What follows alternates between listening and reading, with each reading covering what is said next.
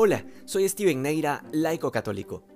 Muchas veces quienes desconocen ciertos aspectos de la vida de la iglesia tienen este pensamiento de que la vocación es una cuestión que uno escoge, como cuando escoge carrera en la universidad. De hecho, hay quienes creen que justamente por ser así, quien entra al seminario para ser sacerdote debe llegar hasta el final y hacerse cura, y en caso de no llegar hasta el final, se debe entender que fracasó o que algo salió mal.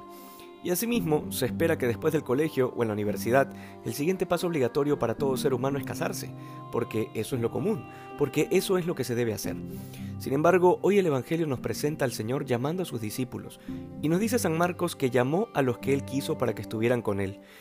Fijémonos bien de que no fueron Felipe, Bartolomé, Simón, Juan o cualquiera de ellos quienes fueron donde el Señor para decirle, mira, hemos decidido seguirte, sino que ha sido el Señor quien los ha pensado para esta vocación, porque eso es justamente lo que significa la palabra vocación, viene del latín vocare, llamar. En este sentido, cuando una persona ingresa al seminario, lo hace porque iniciará un proceso de discernimiento y si durante ese proceso descubre que el Señor no le llama a ese camino, es su obligación moral salirse y continuar discerniendo hasta descubrir dónde le llama a Dios.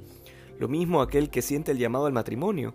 No se trata de una etapa social de la vida, sino que Dios llama a esa vocación y nos invita a responder. En cualquier caso, el Señor llama a los que Él quiere, porque como todo en la vida, se trata de una iniciativa de parte de Dios, a la cual nosotros podemos responder o que podemos, por supuesto, rechazar y optar por hacer nuestra propia voluntad. Por esta misma razón tenemos sacerdotes que nunca debieron ser ordenados y gente que nunca debió casarse.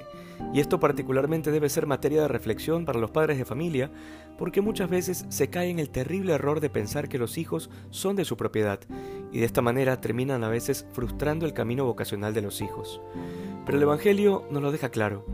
No solo el Señor llama a los que Él quiso, sino que se fueron con Él, porque la vocación, sea cual sea, madura teniendo intimidad con aquel que nos llama. De lo contrario, corremos el peligro de escuchar nuestra propia voz en vez de la del Señor.